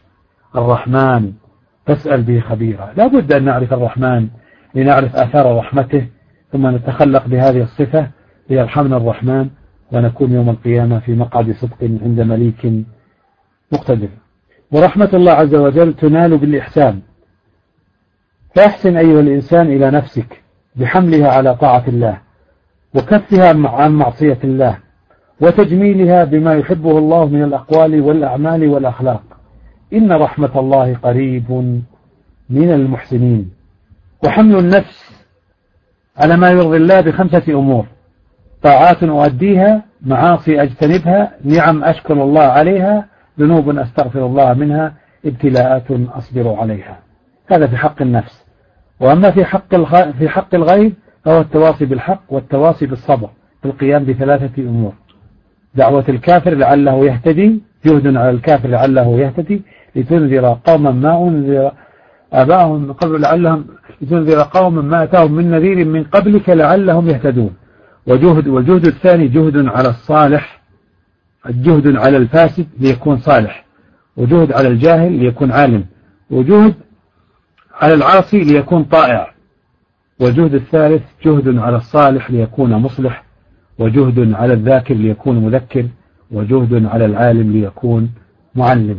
فهذه جهود عظيمة. قام أعطيها الأنبياء جهد على النفس بالاستقامة بخمسة أمور وجهد على الغير في القيام بهذه الثلاثة أمور جهد على الكافر وجهد على العاصي وجهد على الصالح ليكون مصلح. وأحسن إلى غيرك ببذل الخير والمعروف له وارحمه بما أقدرك الله عليه من ضال تهديه أو جاهل تعلمه تعلمه أو فقير تطعمه أو عار تكسوه أو سفيه تحلم عليه. أو شديد تصبر عليه أو ضعيف تواسيه. فلا اقتحم العقبة وما أدراك ما العقبة. فك رقبة فك رقبة من, من الرق فك, فك رقبة من الكفر فك رقبة من الجهل فك رقبة من الضلالة. كم دولة في العالم أو كم قارة في العالم كم دولة في العالم كم مدينة في العالم كم قرية في العالم كم بيت في العالم كم في كل بيت من الرجال والنساء والأطفال. لا بد من الجهد على هؤلاء جهد على قلوبهم لتدخل لا إله إلا الله في قلوبهم. فقد وكلنا الله بنشر الهداية كما وكل السحب بنشر المياه والأمطار في العالم وكل الشمس بالإنارة وكل الأرض بالإنبات وكلنا بنشر الهداية. فلا بد من الجهد على البشرية ليدخل التوحيد والإيمان في كل قلب وتأتي الأخلاق العالية والأقوال الحسنة والأعمال الصالحة في جسد كل إنسان. هذا الإنسان يسكن في ملك الله ويسكن في أرض الله. والله أنعم عليه بالنعم المادية وأمرنا بالجهد عليه حتى آه، يدخل في قلبه الإيمان ويعمر جسده بالطاعات لأننا تحملنا وظيفة الأنبياء والرسل عليهم الصلاة والسلام. كنتم خير أمة في العبادة في الدعوة في التعليم في الأخلاق الحسنة في التضحية في الإنفاق في الكرم في الوفاء في الإحسان في العفو. كنتم خير أمة. أخرجت للناس. ما هو عملكم؟ تأمرون بالمعروف وتنهون عن المنكر. والأمر بالمعروف والنهي عن المنكر هو المولد للإيمان. لأنه جاء بالإيمان بعده. كنتم خير أمة تأمرون بالمعروف. كنتم خير أمة أخرجت للناس تأمرون بالمعروف وتنهون عن المنكر وتؤمنون بالله. ولو آمن أهل الكتاب لكان خيرا لهم. ولكنهم تركوا جهد الهداية وجهد الدعوة فالله عز وجل بعدهم وجاء بهذه الأمة. وختم بسيد الأنبياء وختم الأمم بهذه الأمة التي أخرج وظيفة الأنبياء والرسل. إن الله قال عنا ولتكن منكم أمة يدعون إلى الخير ويأمرون بالمعروف وينهون عن المنكر وأولئك هم المفلحون فقط. هؤلاء هم المفلحون. من من من يقوم بالدعوة والأمر بالمعروف والنهي عن المنكر ولم كالذين تفرقوا واختلفوا من بعد ما جاءهم البينات وأولئك لهم عذاب عظيم. فلا اقتحم العقبة وما أدرك ما العقبة؟ فك رقبة أو إطعام في يوم ذي مسخبة. الدين ركنان عبادة الحق ومحاسنة الخلق. عبادة الحق وقال ربك لا تعبدوا إلا إياه. عبادة الحق. وبالوالدين إحسانا محاسنة الخلق. فهنا الدعوة والعمل بالدين والإحسان إلى الخلق. وأعظم الإحسان أعظم الإحسان أن نحسن إلى الناس بالدعوة إلى الله التي يأتي بسببها الإيمان والصلاة وطاعة الله والسعادة في الدنيا والآخرة. أو إطعام أو إطعام في يوم ذي مسغبة يتيما ذا مقربة أو مسكين ذا متربة. ثم كان من الذين آمنوا وتواصوا بالصبر وتواصوا بالمرحمة أولئك أصحاب الميمة ولنعلم أن رحمة الله وسعت كل شيء ونرحم كل مخلوق من إنسان وحيوان ومؤمن وكافر وبر وفاجر. نحن نحب نحن نحب كل إنسان وكل مخلوق خلقه الله. لكن نكره الصفات التي يبغضها الله. نكره الكفر وإذا الكافر تحلت بهذه الصفة نكره الكفر والكافر. نكره الكفر نكره الشرك نكره المعاصي نكره الفسوق نكره الفجور. فلا بد أن نرحم الناس. فالدين يقوم على أصلين. الدين أصلان. روح الدين هو اليقين وروح الرسالة هو الرحمة. روح الدين اليقين وروح الرسالة هو الرحمة. قوة اليقين تمنعني أن أضر المخلوقات لأني أعرف ربي أنه سوف ينتقم لي ويحميني من أعدائي. وقوة الرحمة في قلبي تجعلني أتنازل عن, عن حقي وأصبر على ما يأتيني من الأذى لشدة الرحمة في قلبي على غيري. فالأنبياء فيهم الصفات العالية وذلك ومنا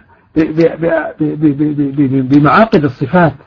وأصول الصفات أصول الصفات أربع أن تصل من قطعك وتعطي من حرمك وتعفو عن من ظلمك وتحسن إلى من أساء إليك. النبي صلى الله عليه وسلم كان نائما في إحدى الغزوات فجاء أعرابي فاخترط السيف وأهوى به على النبي صلى الله عليه وسلم وقال من يمنعك مني يا محمد؟ قال النبي صلى الله عليه وسلم متيقن على ربه الله الله الله. فسقط السيف من يد الأعرابي فأخذه النبي صلى الله عليه وسلم وقال ووجهه الأعرابي وقال من يمنعك مني؟ قال كن خير آخر. فالنبي صلى الله عليه وسلم عفى عنه قال تسلم؟ قال لا ولكن ما أكون مع قوم يعانونك. فذهب إلى قومه وقال جئتكم من عند خير الناس. فأسلمت قبيلته. فقوة الرحمة في قلب قوة اليقين عند النبي صلى الله عليه وسلم على ربه أسقطت السيف حينما قال الله أسقطت السيف من يد الأعرابي. وقوة الرحمة ومنعت الأذى من الأعرابي أن يصل إلى النبي صلى الله عليه وسلم. الله يدافع عن الذين آمنوا. وقوة الرحمة في قلب الرسول صلى الله عليه وسلم منعت الأعرابي الذي يستحق القتل فورا لأنه أراد أن يقتل النبي صلى الله عليه وسلم فلا بد من قتله. ولكن قوة الرحمة في قلب الرسول صلى الله عليه وسلم منعته أن, أن, أن يعني ينتقم من الأعرابي فتركه لأن الله يعلم أنه سوف يذهب إلى قومه ويدعوهم إلى الله. فروح الدين اليقين الذي يمنع جميع المخلوقات أن تضرني وروح الرسالة الرحمة فلا دعوة إلا برحمة وليس هناك داعي إلا برحمة فبما رحمة من الله لنت لهم ولو كنت فضلا غريض القلب لم فضلوا من من حولك. فاعف عنهم واستغفر لهم وشاورهم في الأمر. فإذا عزمت فتوكل على الله إن الله يحب المتوكلين. الله عز وجل أخبرنا أنه الرحمن وأمرنا بالرحمة. فلنرحم كل مخلوق من إنسان وحيوان ومؤمن وكافر وبر وفاجر. فما أرسل الله نبينا صلى الله عليه وسلم إلا رحمة للعالمين. وأنت من أتباعه في الإيمان والأقوال والأعمال والأخلاق. وما أرسلناك إلا رحمة للعالمين. فتكن حياة تكن حياتنا مطابقة لحياته صلى الله عليه وسلم. لنهتدي ونسعد في الجنة في الجنة ونسعد بالأمن في الدنيا والجنة في الآخرة. واتبعوه لعلكم تهتدون. واعلم أن الله عرفك باسم الرحمن الرحيم لتتصف بالرحمة وترحم خلقه. فارحم من في الأرض يرحمك من في السماء وإنما يرحم الله من عباده الرحماء. ومن لا يرحم الناس يرحمه الله. كما قال النبي صلى الله عليه وسلم من لا يرحم لا يرحم. متفق عليه.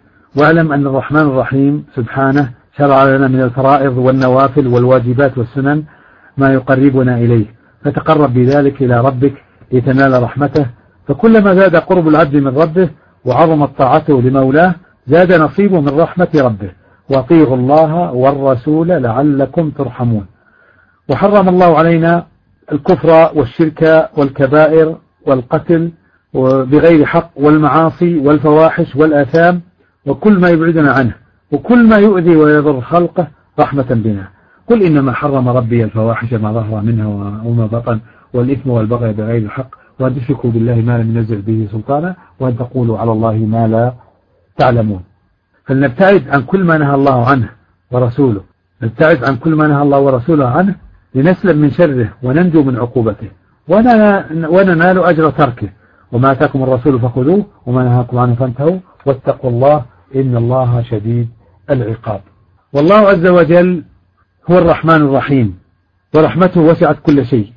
فإذا ادخلك الرحمن الرحيم في رحمته فجعلك مسلما فارحم الناس أجمعين وعرفهم بأرحم الراحمين وادعهم إلى سلوك صراطه المستقيم يرضى الله عنك ويزيد حسناتك. قل هذه سبيلي أدعو إلى الله على بصيرة أنا متبعني وسبحان الله وما أنا من المشركين.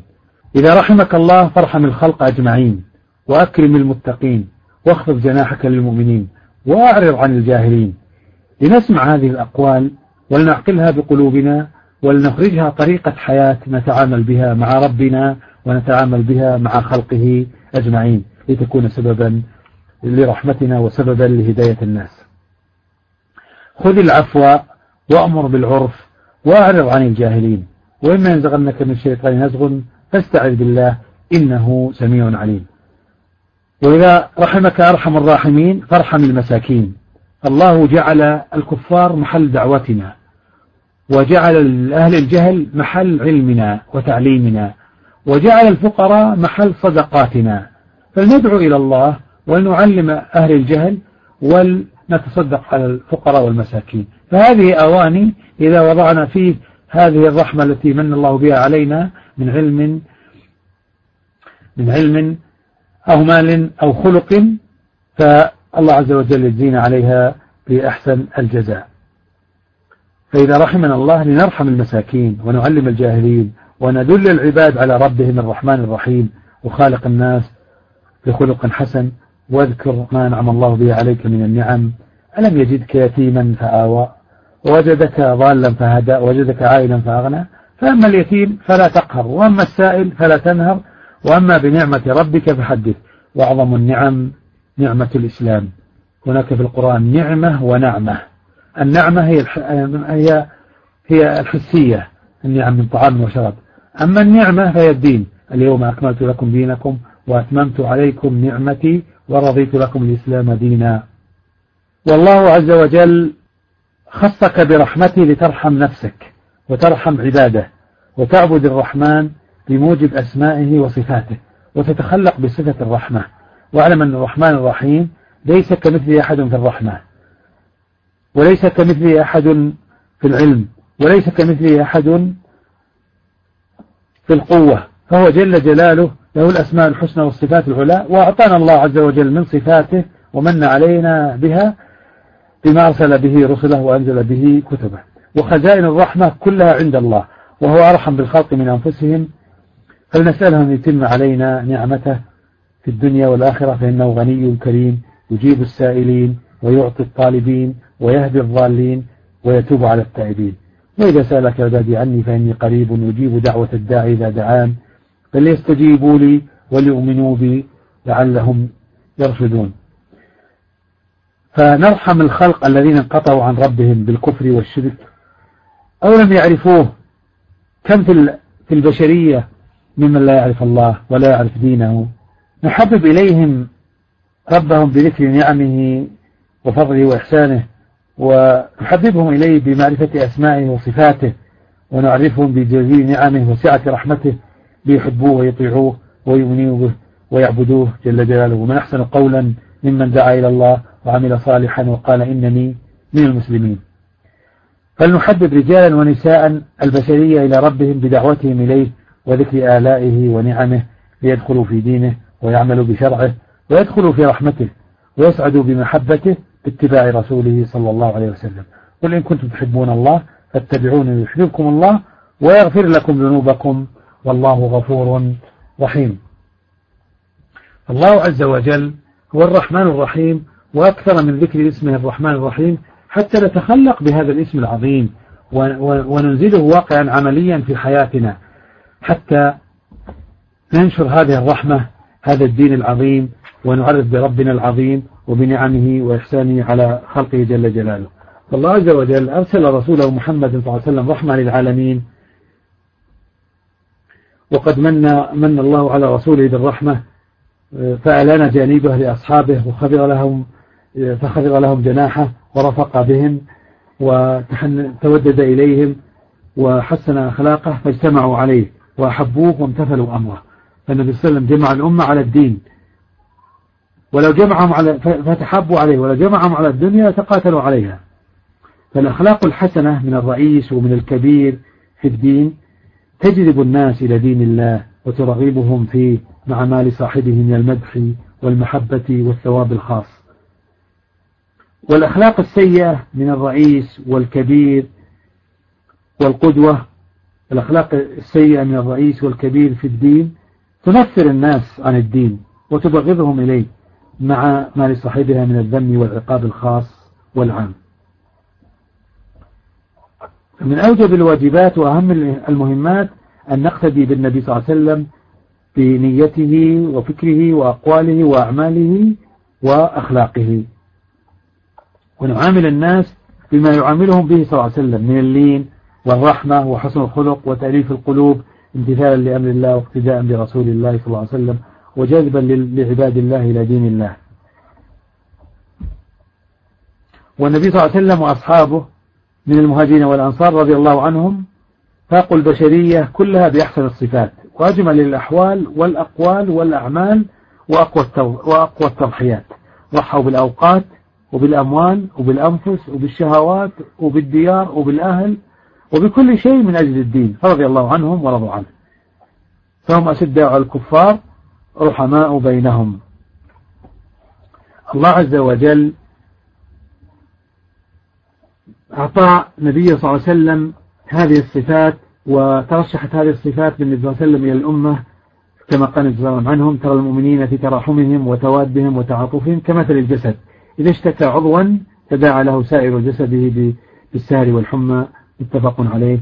النبي صلى الله عليه وسلم المؤمن المؤمن كالبنيان يشد بعضه بعضا. هذه معاملة الصحابة مع الخالق. هم بين يديه يقوم بأيهم الزمل محمد رسول الله والذين معه أشداء الكفار رحمه بينهم. تراهم ركعا سجدا يبتغون فضلا من الله ورضوانا سيماهم في وجوههم من أثر السجود. أما معاملتهم هذه معاملتهم مع, مع, مع الخالق جل جلاله.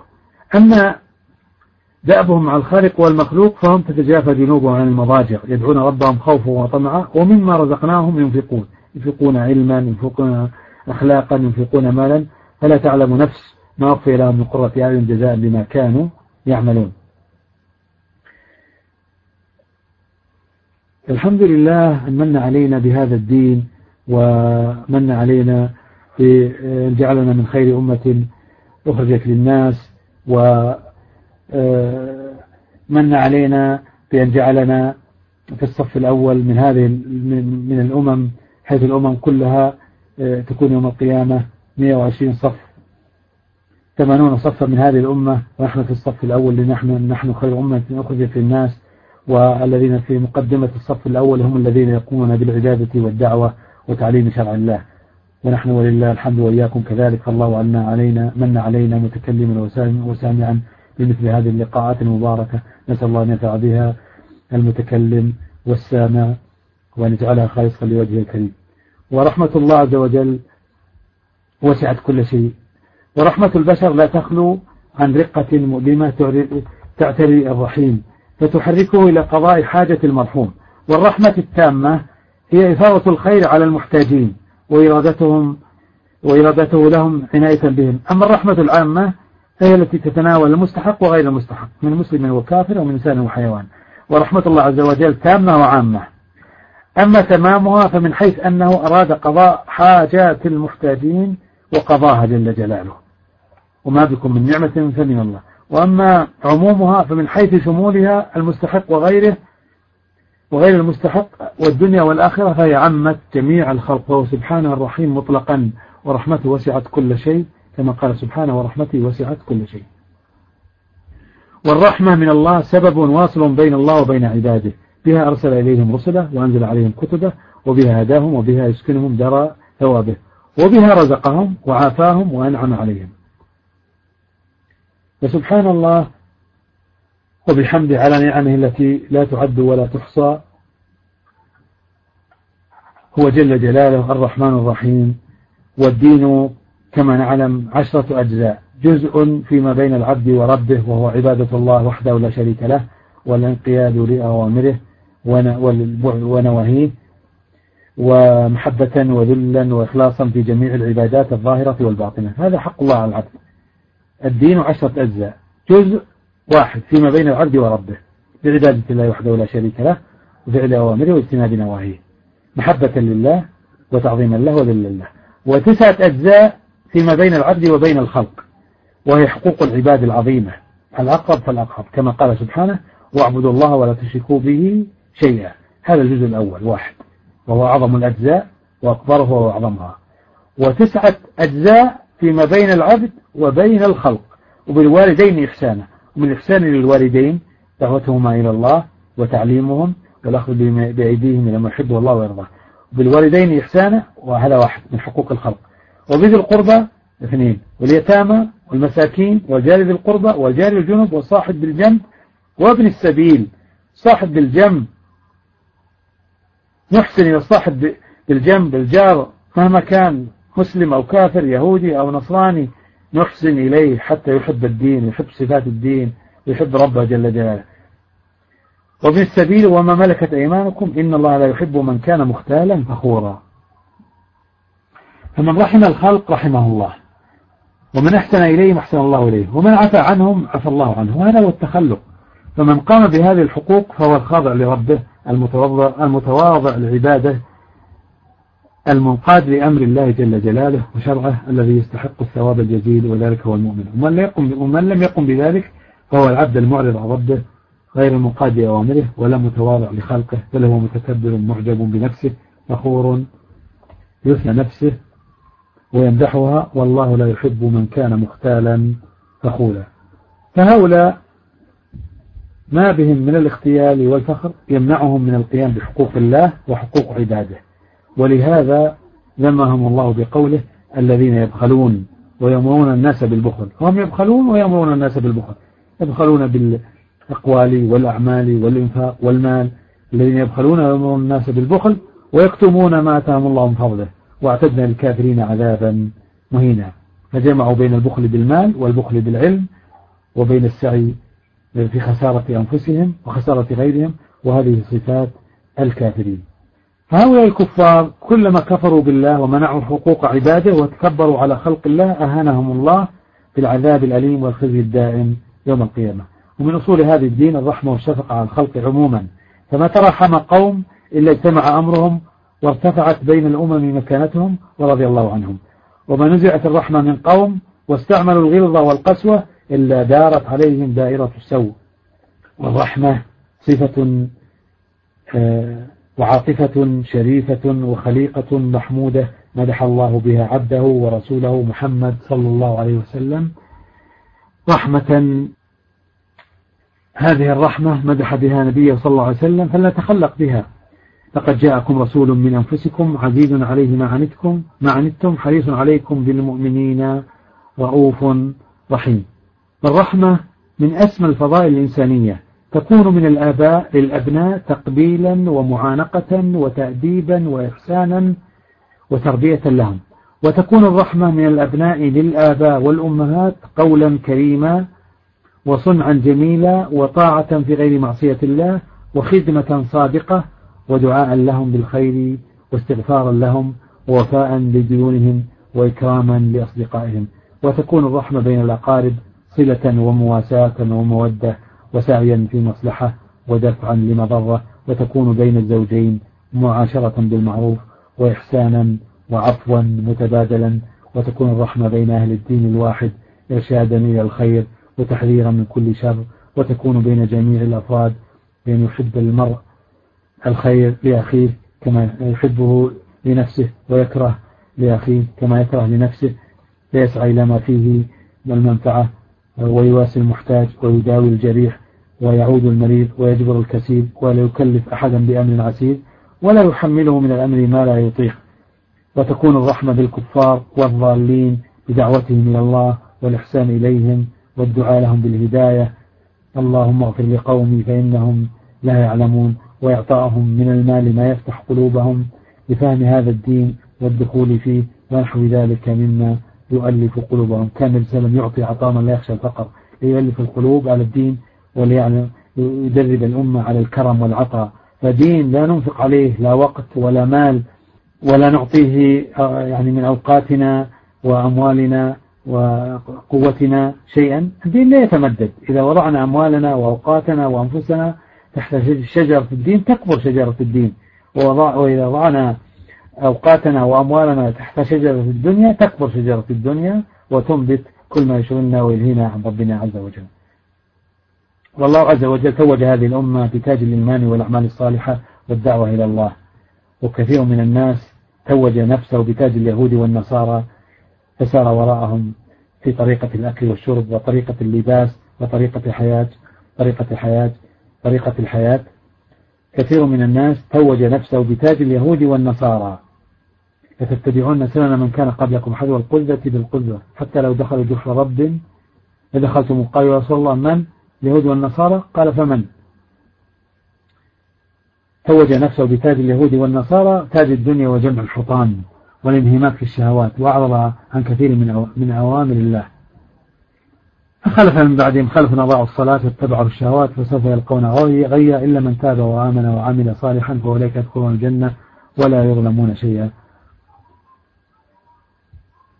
ومن تمام رحمة الله بعباده أن أرسل إلينا رسله بما يسعدنا في الدنيا والآخرة واختار لنا نبينا صلى الله عليه وسلم. فالله عز وجل أرسله إلينا وكلفنا بما يقوم به ودعانا للعلى جل جلاله. هذا بلاغ للناس ولينذروا به وليعلموا أن ما هو إله واحد وليذكر أولو الألباب. الحمد لله رب العالمين. أن عرفنا بهذه الصفة ودعانا للتخلق بها. فنجعل نجعل هذا الأسبوع إلى الدرس القادم اتصاف بهذه الرحمة. نرحم الأمة نرحم أنفسنا ونتخلق بهذه الصفة. لأن الله عز وجل هو الرحمن الرحيم وبين لنا أنه هو الرحمن الرحيم بقوله بسم الله الرحمن الرحيم بقوله الحمد لله رب العالمين. يعني بين لنا هذا يتخلق بهذه الصفة. فنرحم الخلق حتى الله عز وجل يرحمنا. نحمد الله عز وجل على نعمه التي لا تعد ولا تحصى آه، أن جعلنا من خير أمة أخرجت الناس وهيا لنا مثل هذا اللقاء المبارك وحبب لنا الدين وحبب لنا الإيمان والأعمال الصالحة ونسأله أن يعفو عنا وعنكم وعن المسلمين أجمعين. ربنا ظلمنا أنفسنا وإن لم تغفر لنا وترحمنا لنكونن من الخاسرين. ربنا آتنا من لدنك رحمة وهيئ لنا من أمرنا رشدا. ربنا آمن ربنا آمنا فاغفر لنا وارحمنا وأنت خير الراحمين. ربنا اغفر لنا والإخوان الذين سبقونا بالإيمان ولا تجعل في قلوبنا غلا للذين آمنوا. ربنا إنك رؤوف رحيم. اللهم إني ظلمت نفسي ظلما كثيرا ولا يغفر الذنوب إلا أنت. فاغفر لي مغفرة من عندك وارحمني إنك أنت الغفور الرحيم. اللهم يا سريع الإجابة والرضا يا واسع الرحمة والعطاء. اغفر اغفر لي من لا يملك إلا الدعاء وارحم من رأس ماله الرجاء فإنك فعال لما تشاء. يا أرحم الراحمين. اللهم إنا نسألك موجبات رحمتك وعزائم مغفرتك والغنيمة من كل بر والسلامة من كل إثم والفوز بالجنة والنجاة من النار. يا أرحم الراحمين اللهم أعطنا ولا تحرمنا وزدنا ولا تنقصنا وأكرمنا ولا تهنا وارفعنا ولا فرعنا سبحان ربك رب العزة عما يصفون وسلام على المرسلين والحمد لله رب العالمين. سبحانك اللهم وبحمدك نشهد أن لا إله إلا أنت نستغفرك ونتوب إليك.